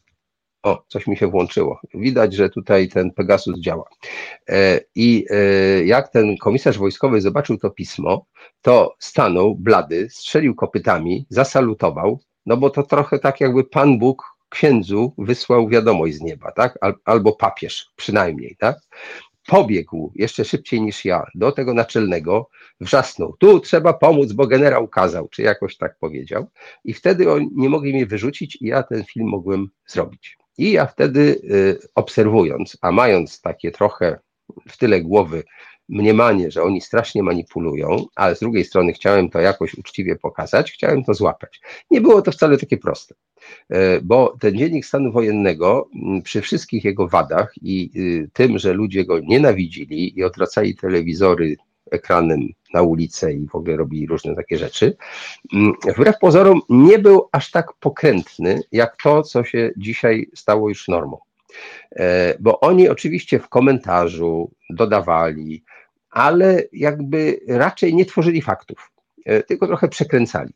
Jedyny moment, który ja zdołałem tam mm, złapać, to był taki, kiedy majstrowali przy podsłuchanej rozmowie e, Lecha Wałęsy z bratem, bo oni po cichu tam jakiś tam magnetofon, jakieś mikrofony i tak dalej. Wałęsa z bratem rozmawiali o jakichś pieniądzach i chodziło o to, żeby skompromitować Wałęsę, że on zamiast tutaj myśleć o cierpieniu narodu, to kombinuje, jak rodzinę zabezpieczyć, tak? I że to taki miał być ten, taka taśma specjalna wtedy tam była. A tak to oni generalnie tylko odcieniami się posługiwali. Oni byli dosyć subtelni tak naprawdę. E, co nie, e, co nie znaczy, że nie było to idiotyczne, bo oni potrafili przez pół godziny dyskutować, czy przesunąć przecinek troszkę do przodu, czy do tyłu, czy powiedzieć konieczność stanu wojennego, czy um, niesłychana konieczność stanu wojennego, czy też stan wojenny, który uratował, czy stan wojenny, który zbawił. Nie, to przesada, takie koście, no i tak dalej. Takie dyskusje tam były, więc one były trochę zabawne, tak? To pokazywało klimat. Natomiast nie było to taką manipulacją, taką hamską, takim młotkiem, tak? To było raczej takie, no właśnie trochę Ilf Pietrow groteska, tak? E, kiedy ja po latach wielu latach próbowałem wrócić do, znaczy ja pracowałem, znaczy nie, nie etatowo, tylko jako reżyser wynajmowany do realizacji filmów, na e, Woronicza, e, z, czy na Plac Powstańców właściwie, z propozycją, żeby zrobić jakby remake tego filmu. Kilku prezesów zaczepiałem i to takich powiedziałbym prodemokratycznych i oni zawsze się wykręcali. Nie, nie, to lepiej tam tych wiadomości nie ruszać, tak? Jak próbowałem rozmawiać z Piotrem Kraśko, to też on nie był zachwycony. E, I tak się zdarzyło, że przy realizacji filmu Dobra Zmiana spotkałem się e, z nie tylko Jarosławem Kurskim, e, z mojej ulubionej gazety wyborczej, ale z takim ambiwalentnym, jak wiemy, uczuciem, ale też spotkałem się z Jackiem Kurskim. On kazał mi czekać 2,5 godziny czy 3 godziny, to po prostu już myślałem, że tam zakwitnę. E, ale jak do niego w końcu wszedłem, on ma taki gabinet wielkości sali do piłki nożnej, na końcu jest wielki portret Lecha Kaczyńskiego, wielkości naturalnej, nawet chyba nadnaturalnej, bo Lech Kaczyński był dosyć niski. I e, on ten film obejrzał, bo go nie znał, tego mojego filmu, on jest dosyć krótki, ja przyniosłem komputer, dzisiaj to jest nie problem, i się zdumiał. I się zdumiał na tyle, że mi powiedział, że niektórzy z tych ludzi jeszcze pracują tam, ci, co pracowali wtedy w 1982 roku. To ciekawe, ale i tak mnie tam nie wpuścił, tym bardziej. A jak ja tam wszedłem a, i pamiętam, e, ten pan się nazywa Jarosław Olechowski, bo też mi się udało tam kiedyś wejść. I tak sobie rozglądałem się, patrzyłem, co się zmieniło przez te 30 lat. I jak on przyszedł i mnie zapytał, co ja tam robię, to mu grzecznie wyjaśniłem. Ja tu robiłem zdjęcia 30 lat temu, zrobiłem taki film, jak pan chce zobaczyć, to można zobaczyć. Tak sobie pomyślałem, że może byśmy wrócili do tego projektu, bo wy dzisiaj tak ciężko pracujecie, e, tutaj dbacie o dobro dobrej zmiany i tak dalej. Jak on to usłyszał, i jak mu zaklikało, że to się łączy z tym stanem wojennym, to to widziałem, że tam po prostu zagotowało się. Chciał wezwać zaraz, nie wiem, grom, jakąś straż ten. Ja musiałem stamtąd w dość szybkim tempie się wynieść, bo inaczej by mnie nam zadźgali. No, to takie były moje przygody z tą propagandą telewizyjną, która dzisiaj, jak ja rzadko, bo rzadko oglądam, ale czasem mi się zdarza, właśnie jak ja wystąpiłem, no to oczywiście obejrzałem, to jest taka opowieść jak Alicja w Krainie Czarów. To jest po prostu świat odrębny, świat, który y, no, po pierwsze nie istnieje, e, on jest całkowicie wygenerowany, jak gdyby tak mm, artystycznie bym powiedział, a po drugie, no, ta tendencja jest tak, mm, jakby to powiedzieć, wyrazista, e, że strasznie trudno byłoby jej nie zauważyć. Tylko, że mm, jak się zestawi, i to na przykład Sekielski zrobił. Sekielski zrobił film o pandemii. Nie wiem, czy widziałeś, taki film zrobił, który na Onecie można zobaczyć. E, rok pandemii, czy coś takiego. I on tam wziął z wiadomości telewizyjnych wypowiedzi polityków e, od, nie wiem, lutego czy marca do grudnia tego roku, tego takiego właśnie poprzedniego, to się okazało, że oni mniej więcej co dwa tygodnie zmieniają zdanie. Raz maseczki są niepotrzebne i w ogóle śmieszne, potem maseczki są bardzo ważne, potem respiratory są niepotrzebne, potem są super ważne. I ten sam Szumowski, ten sam yy, Morawiecki i tak dalej, i tak dalej, oni, y, y, te ich wypowiedzi zestawione były takie, że wszystko jest białe, tak? A następnego dosłownie trzy minuty później wszystko jest czarne.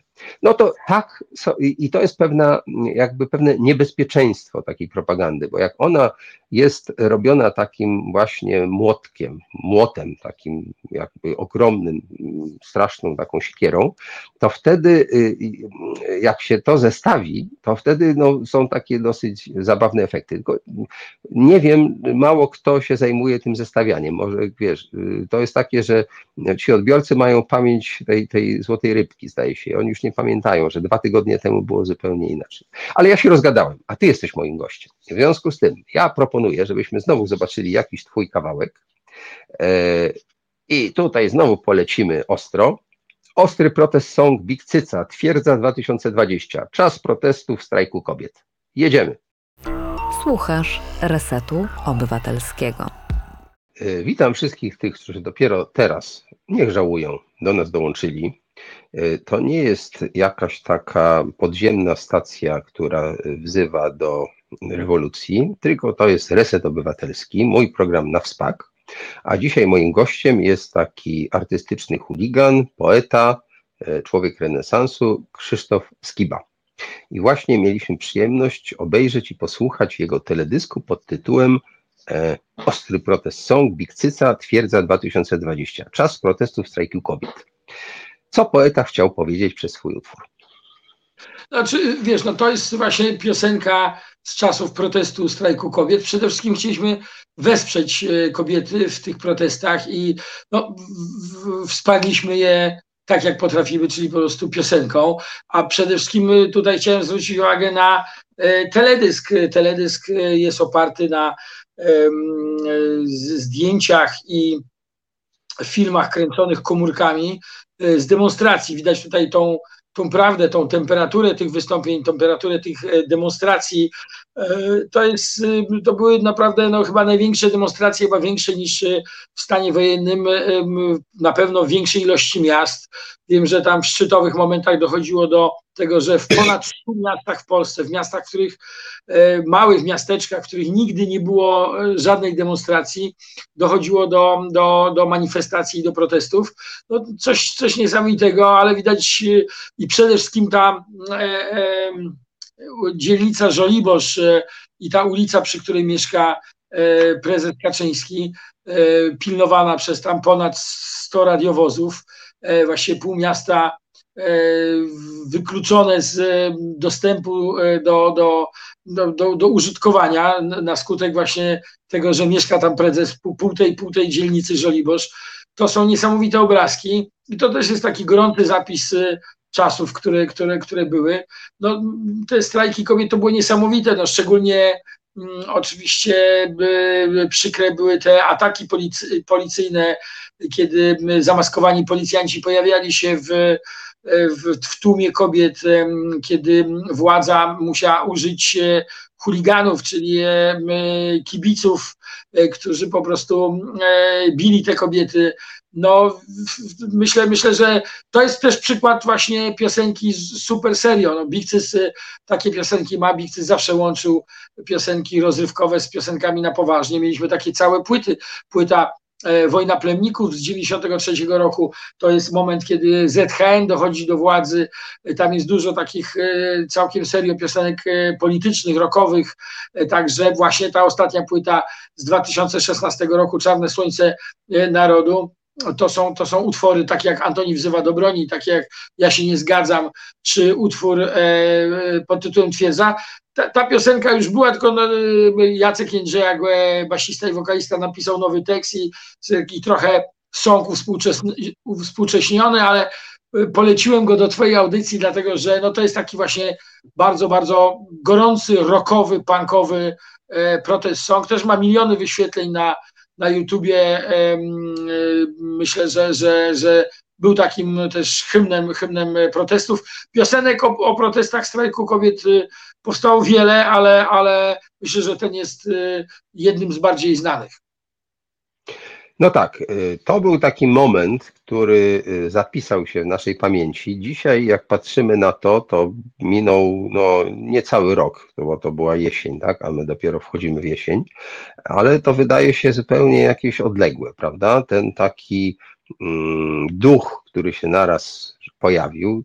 E, przypominało to trochę te manifestacje jeszcze z 80 roku, e, czy to, co było w pierwszych miesiącach dobrej zmiany, kiedy te wielkie pochody szły przez Warszawę, mm, ale była wielka różnica.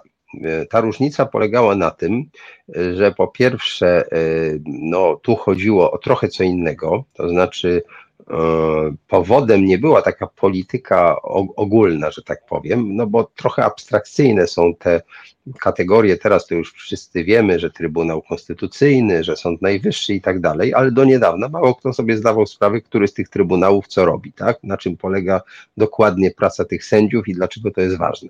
Przeciętny Polak, łącznie ze mną, to specjalnie się tym nie zajmował, bo to nie było nam do niczego specjalnie potrzebne.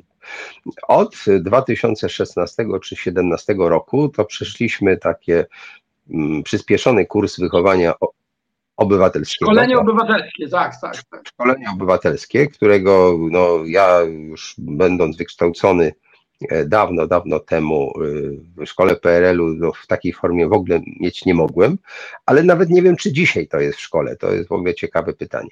I e, naraz się okazało potem, że mm, znaczy wtedy w tych y, demonstracjach brali udział ludzie pokolenia powiedzmy sobie 40, a właściwie 50 plus, prawda? Czyli nasi rówieśnicy gdzieś tam, tak? Takie już troszkę dziadki i babcie. E, natomiast ta młodzież tak specjalnie się nie paliła. Młodzieży się trochę pojawiło w momencie, kiedy w Sejmie były te działania dotyczące zmian w sądach i, i potem Duda zawetował je, jeden, jedną z tych ustaw, pamiętam. To wtedy młodzież zaczęła przychodzić. Też nie tak strasznie masowo, ale ja jak robiłem dobrą zmianę, to pamiętam, że filmowaliśmy przed Pałacem Prezydenckim, to tam był wielki tłum i rzeczywiście to już był tłum młodych ludzi. E, no, ale nie było to aż tak, nie było w całej Polsce no pewnie było w innych miastach, ale nie w takiej ilości, jak to, co się stało e, jesienią zeszłego roku, kiedy wyszły na ulicę kobiety, młode kobiety, młodzi ludzie i w każdej małej dziurze, tak? Nawet po jednej, po dwie, po trzy osoby, ale wszędzie wyszli. Więc wtedy wydawało się, że to jest taki poryw, który w zasadzie zmiecie tę władzę, tak? No bo... Ten, ten, te protesty dość długo trwały, to, to, to trwało kilka tygodni. To, ta intensywność tych protestów była naprawdę niesamowita. No tak, ale y, to, to, za, zabawię się tutaj w y, zwolennika obecnej władzy. So what, tak? Pochodziliście, zrobiło się zimno i wam się znudziło. jak się okazuje, tak, tak, tak. No, no, no, demonstracjami ciężko jest obalić władzę, bo władzę Gdzie jest Klementyna Suchanow? Kto to w ogóle jest, tak? Ja tutaj złośliwie tak to formułuję. Władzę się wymienia, władzę się y, wymienia, no wiadomo, przez wybory, a nie przez, a nie przez demonstracje. Ale myślę, że, że, ten, że ten, te demonstracje były potrzebne, że one jednak y, pokazały, że młodzież jest przeciwko ograniczeniu wolności, ograniczeniu wolności słowa. Ten festiwal napisów na kartonach to było coś niesamowitego. Te żartobliwe napisy, ten język się zmienił. E, O ile napisy na tych demonstracjach kodowskich z 2016 roku, z początków rządów PiS, były takie właśnie bardzo też no, na ogół poważne, jakieś wezwania, jakieś apele. Tak, Grzeczne, tutaj tak, mamy do czynienia z, mamy do czynienia z e, po prostu festiwalem, można powiedzieć, e, na, napisów. E, Zresztą Bikcys napisał taką piosenkę pod tytułem Wolność słowa na kartonie i ta piosenka znajdzie się na naszej nowej płycie. Niedługo kręcimy nawet teledysk do tej piosenki. Nie chcę o tym opowiadać, bo no, piosenkę powinno się wysłuchać, a teledysk zobaczyć, bo e, takie opowiadanie trochę nie ma, nie ma sensu. E, To jest z cyklu, jak to e, radiowi komentatorzy sportowi mówią, no bardzo szkoda, że Państwo tego nie widzą. No więc bardzo szkoda, że Państwo tego nie widzą, ale mam nadzieję, że Państwo niedługo to zobaczą, bo nowy teledysk Bikcyca pod tytułem Wolność Słowa na kartonie, być może tak będzie się nazywała cała nowa płyta, którą, którą e, wydamy na jesień, a może, a może w przyszłym roku. Materiał już jest. e, Czekamy na, na, na właśnie na, na kilka takich ostatecznych prac, takich jak właśnie dokończenie teledysku i o, odpalimy. Także wiele osób pyta o zespół, więc ja może tutaj korzystając z tego swojego programu wyjaśnię, że zespół Bikcy cały czas nagrywa, cały czas jest aktywny. E, Krzysiek Skiba wydaje cały czas e, swoje książki, nowe płyty. Ja też jeżdżę po kraju z takim programem, e, spektaklem komediowym, który nazywa się Stand Up Comedy, to jest w stylu stand-up comedy, spektakl komediowy pod tytułem Polska bez gaci i tam właśnie komentuję i opowiadam bieżące wydarzenia, e, które się w Polsce e, przelewają przez e, ekrany telewizorów i nie tylko, w których uczestniczą nasi wspaniali politycy jednej i drugiej strony. Więc zapraszam na moje takie spektakle komediowe.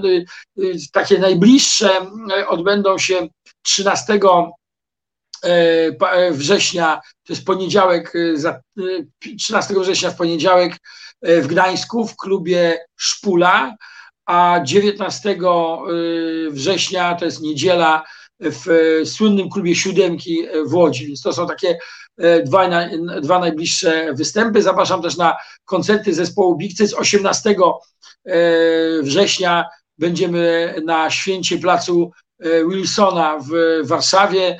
E, Będzie grał zespół Czarnoczarni, zespół Bikcyc. Będzie można zespół zobaczyć na żywo. Właśnie czasy pandemii dość mocno uderzyły w artystów takich koncertowych, no bo nie można było koncertować, nie można było normalnie funkcjonować. Myśmy oczywiście grali jakieś koncerty online, no ale trasy online się nie zagra, więc e, najlepiej jest jednak przyjść na koncert i zobaczyć go, go na żywo, twarzą w twarz. My jesteśmy zespołem kontaktowym, lubimy koncerty, lubimy publiczność, nawiązujemy kontakt z publicznością, więc te piosenki, które dzisiaj puszczamy jak e, w formie teledysku, możecie Państwo usłyszeć na koncertach i zapraszam na taki koncert.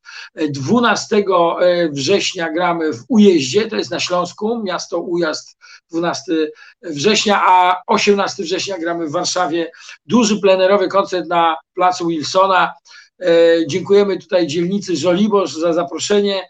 E, Będzie to plenerowy koncert. Mam nadzieję, że pogoda dopisze. No to jest, jest to będzie takie pożegnanie lata, bo e, gdzieś tak właśnie w, w tym okresie kalendarzowe lato nam się chyba kończy, bodajże właśnie 19, więc e, 18 w sobotę e, zapraszam do, do, do Warszawy i ja będę ten koncert prowadził, więc możecie Państwo spodziewać się absolutnie wszelkich możliwych skandali, jakie tylko jesteście w stanie sobie wyobrazić. Rozumiem, że zapraszasz jednego z obywateli zamieszkałych w tej dzielnicy, zdaje się, że przy ulicy Mickiewicza, Jarosława K.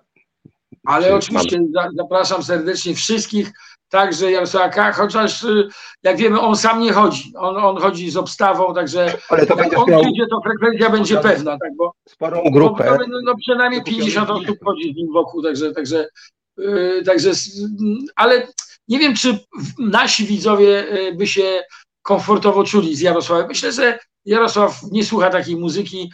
Nie jestem przekonany, czy on w ogóle jakiejś muzyki słucha, ale na pewno jeżeli już mamy informację z samego najlepszego źródła, czyli od niego, że lubi oglądać rodeo, że wieczorami ogląda sobie rodeo e, w amerykańskiej, z amerykańskiej telewizji, ze swojej telewizji kablowej. Mm, e, Zawody rodeo, wiadomo, to są młodzi, przystojni chłopcy, kowboje, ujeżdżający byki. Być może to robi wrażenie na. No jest, są tam emocje, są tam emocje, tam utrzymać się na takim byku nie jest łatwo, ale są mistrzowie, którzy parę sekund wytrzymują, więc jazda na byku, no to może country, może w takim wypadku może prezes słucha country, e, a country jest też odmiana country rock, więc, więc e, ostatnio na festiwalach country pojawiają się zespoły rockowe, więc już jest blisko. Muzyka jest jedna, po prostu e, dobra albo zła, więc, e, ale nie podejrzewam jednak, żeby prezes lubił polskiego rocka, polską muzykę rockową, więc tam teksty są, mogą być uszczypliwe i może się poczuć urażony, w związku z tym ja oczywiście tak dyplomatycznie zapraszam, ale mając nadzieję, zapraszam Jarosława, pana prezesa, naczelnika, czy niektórzy mówią kaczelnika Polski e, na ten, na ten występ, ale zapraszam, mając nadzieję, że nie przyjdzie. No cóż, ja uważam, że zawsze konfrontacje są ciekawe, e, że to jest też taki jakby artystyczny ewenement w momencie, kiedy dochodzi do pewnego rodzaju zderzenia, ale no zobaczymy, jak to będzie. Teraz tak, e, ja widzę tutaj, e, że jeszcze mamy z Twoich utworów mm, coś ciekawego, mianowicie e, najnowszy klip Big Cyca Mamma Mia, wakacyjny klip o podziemiu gastronomicznym w surowym klasztorze, więc trochę chyba uciekniemy od polityki i Z nawiążemy... przyjemnością, z przyjemnością, bo już polityki mamy potąd. Tak. I uciekniemy i nie uciekniemy. E, Chciałem przy tej okazji powiedzieć, e, jak już tak się reklamujemy i mówimy o swoich e, inicjatywach. Proszę Państwa, to jest teledysk nakręcony w czerwcu i, i, i- po prostu miał, miał premierę swoją w, w czerwcu, czy tam na początku lipca. Rz- Rzecz się dzieje rzeczywiście w klasztorze, kręcony był na Dolnym Śląsku, piękny klasztor. No i okazuje się, że w tym klasztorze jest bardzo surowy przeor, którego ja gram, ja jestem tym surowym przeorem, bardzo surowy przeor, który po prostu y, odkrywa, że działa tam y, podziemie y, gastronomiczne. Więc posłuchajmy i zobaczmy, a przy okazji zareklamuję Państwu serial, w którym właśnie wczoraj wróciłem z Właśnie. planu serialu, serial Ekler. Serial opowiada o redakcji katolickiej telewizji Wytrwamy, a jednym z głównych bohaterów jest taki biskup Sybaryta, biskup lubiący alkohol, karty, cygara, po prostu ekskluzywne życie i ten e, biskup, no jest tam e, e, spiritus mowę z tej akcji, która się dzieje. Oczywiście ten nasz filmowy biskup e, jest wzorowany na pewnym, pewnej rzeczywistej postaci wśród e, polskiego episkopatu. To bardzo barwna postać, hodowca Danieli, smakosz e, wszelakich trunków. No i ja tam w tym, w tym e, serialu gram takiego jego naczelnego rapera, ponieważ e, biskup ma swój dwór, i tak jak ma swój dwór, no to tak jak mówiłeś tutaj o Stańczyku, to ma takiego swojego grajka. Ja jestem tym grajkiem, a w oryginale to był e, akordeonista, ale stwierdziliśmy, że ponieważ to jest komedia, to będzie raper. Ja gram takiego naczelnego e, rapera, tego, tego biskupa, ale serial dopiero się tworzy. e, e, Dopiero nakręcono cztery odcinki, będą one e, montowane, ale premiera, uwaga, już w Dzień Nauczyciela 14 października na kanale YouTube, a jako taką e, e, taki smaczek, taką przygrywkę, bo w podobnym klimacie to się dzieje, proszę obejrzeć teledysk e, zespołu Big Cyc Mamma Mia, właśnie teraz. Popro, poprosimy Cię o to, Krzysztofie. Mamma mia. Słuchasz Resetu Obywatelskiego. No i puenta była najlepsza. No, ciekawe rzeczy tam się działy. Ja widzę, że poeta tutaj pofantazjował, sięgając do swoich takich, e, snów, wyobrażeń, które niekoniecznie są takie do końca zgodne z regułą klasztorną, ale ten klimat monachomachii wydaje mi się, że tam jest całkiem nieźle oddany. Ja to tak jakoś odbierałem, że to gdzieś z tradycji biskupa Krasickiego się wywodzi. Czy mam rację? Tak, tak. No przede wszystkim pamiętajmy, że jednak w tych klasztorach to podziemie gastronomiczne musiało działać, bo przecież tam wymyślano różne sery. Ci, ci mnisi, mówimy o tych dawnych czasach, mieli czas na to, żeby tworzyć różne receptury, hodowali różne roślinki, no i myślę, nie tylko tworzyli napitki, nie tylko e, e, sery, jakieś maści i tak dalej. Zresztą nawet w Polsce była taka mm, kilka lat temu duża afera, że e, pewien klasztor użyczył swojej nazwy, swojego szyldu do tego, żeby reklamować jakieś rzekomo oryginalne recepty właśnie na maści, na jakieś napitki i tak dalej. I okazało się, że to, to w ogóle nie ma nic z tym wspólnego, ale to znaczyło, to o, oznaczało jedną rzecz, że, że jakaś taka marka, że to jest oryginalne, że to jest yy, dawne receptury, że to po prostu funkcjonuje, że można na to jakoś nabrać ludzi, więc, więc yy, no i prawda historyczna jest, jest taka, bodajże ser, ser Camembert, czy któryś z takich słynnych serów został wymyśl, e, no, odkryty czy, czy e, właśnie wyhodowany przez mnichów. Także w tych klasztorach, no pamiętamy też słynne imię Róży Umberto Eco, e, także to życie klasztorne nie musi być aż tak bardzo ascetyczne i w tym, w tym teledysku to widać wyraźnie a w serialu mm, Ekler będzie widać jeszcze bardziej. No tam powiem tylko tak, że jest zabawa, impreza, biskup i pojawia się też trup. Od razu wyjaśniam, że nie gram trupa, ale więcej nie mogę powiedzieć, no bo bym tutaj Państwu zdradził, odebrał przyjemność oglądania serialu. Tak jak mówiłem, e, prace nad serialem trwają. E, produkuje to e, firma Beaty Harasimowicz Story Production. Scenariusz napisała Ewa Telega, a grają tak wyśmienici aktorzy jak chociażby Piotr Cyrwus, słynny Rysiu z klanu, który wciela się w rolę prezydenta, który pojawia się u biskupa, Jerzy Szejbal w roli właśnie arcybiskupa Rysia, jest też Ola Szwed, y, y, no i w ogóle całe dobrowe towarzystwo. Także na przykład są, pojawiają się w tym serialu muzycy, nie tylko ja, ale także y, Antek Smykiewicz, i pewien znany bloger, znany w internecie pod ksywą Ekskluzywny Menel. Andek Smykiewicz i Ekskluzywny Menel grają zakonników, ulubieńców arcybiskupa Rysia. Dużo się będzie działo, a premiera w Dzień Nauczyciela, łatwo zapamiętać, 14 października. Zapraszam serdecznie. Myślę, że powstanie z tego naprawdę mocny, dobry serial komediowy dostępny w internecie. No, to oczekujemy. Mam nadzieję, że będzie zabawne, tak jak można się tego spodziewać. I teraz proponuję, żebyśmy oddali jeszcze raz e, Tobie pole, żeby zobaczyć e, Skibę Solo. E, dziesięciu fajnych Polaków, numer z czasów pandemii. Tak, no to jest to, może dwa zdania. Dobra. Dwa mhm. zdania, zanim, zanim to puścimy. Tak, ja nagrałem dwie solowe płyty, e, Wąchole i Skiba dla dorosłych. To są płyty sprzed wielu, wielu lat, ale to też jest właśnie, no zwykle tam matka jest najważniejsza, matka jest tylko jedna i tym fla okrętem flagowym jest oczywiście zespół Bikcyc, ale każdy z nas robi swoje poboczne projekty. Koledzy założyli zespół Czarnoczarni, Jacek Jędrzejak, JJ nagrał swoją solową płytę, a ja właśnie w pandemii zrobiłem, popełniłem kilka kawałków. E, no, wszyscy wiemy, nudziliśmy się, siedzieliśmy w domach, więc e, kiedy pandemia trwała, muzy nie milkły. I to jest numer całkowicie na serio. E, muzykę zrobił Marki Parki, bardzo fajny kompozytor i myślę, że właśnie także do serialu Ekler nagraliśmy piosenkę pod tytułem Dawaj ostro, dawaj w gaz, więc trochę tych solowych piosenek się z pewnością uzbiera i być może nie, niedługo taka solowa płyta się ukaże, a tutaj no, to jest piosenka z czasów, kiedy, numer z czasów, kiedy po 20-30 tysięcy dziennie było e, zachorowań, e, zakażeń na, na, na wirusa, więc numer całkiem serio, taki widać w nim pewien niepokój, e, pewną taką, e, taką niepewność, e, taką, taki, jakąś taką grozę może nawet momentami. Wszystko to jest zrobione świadomie.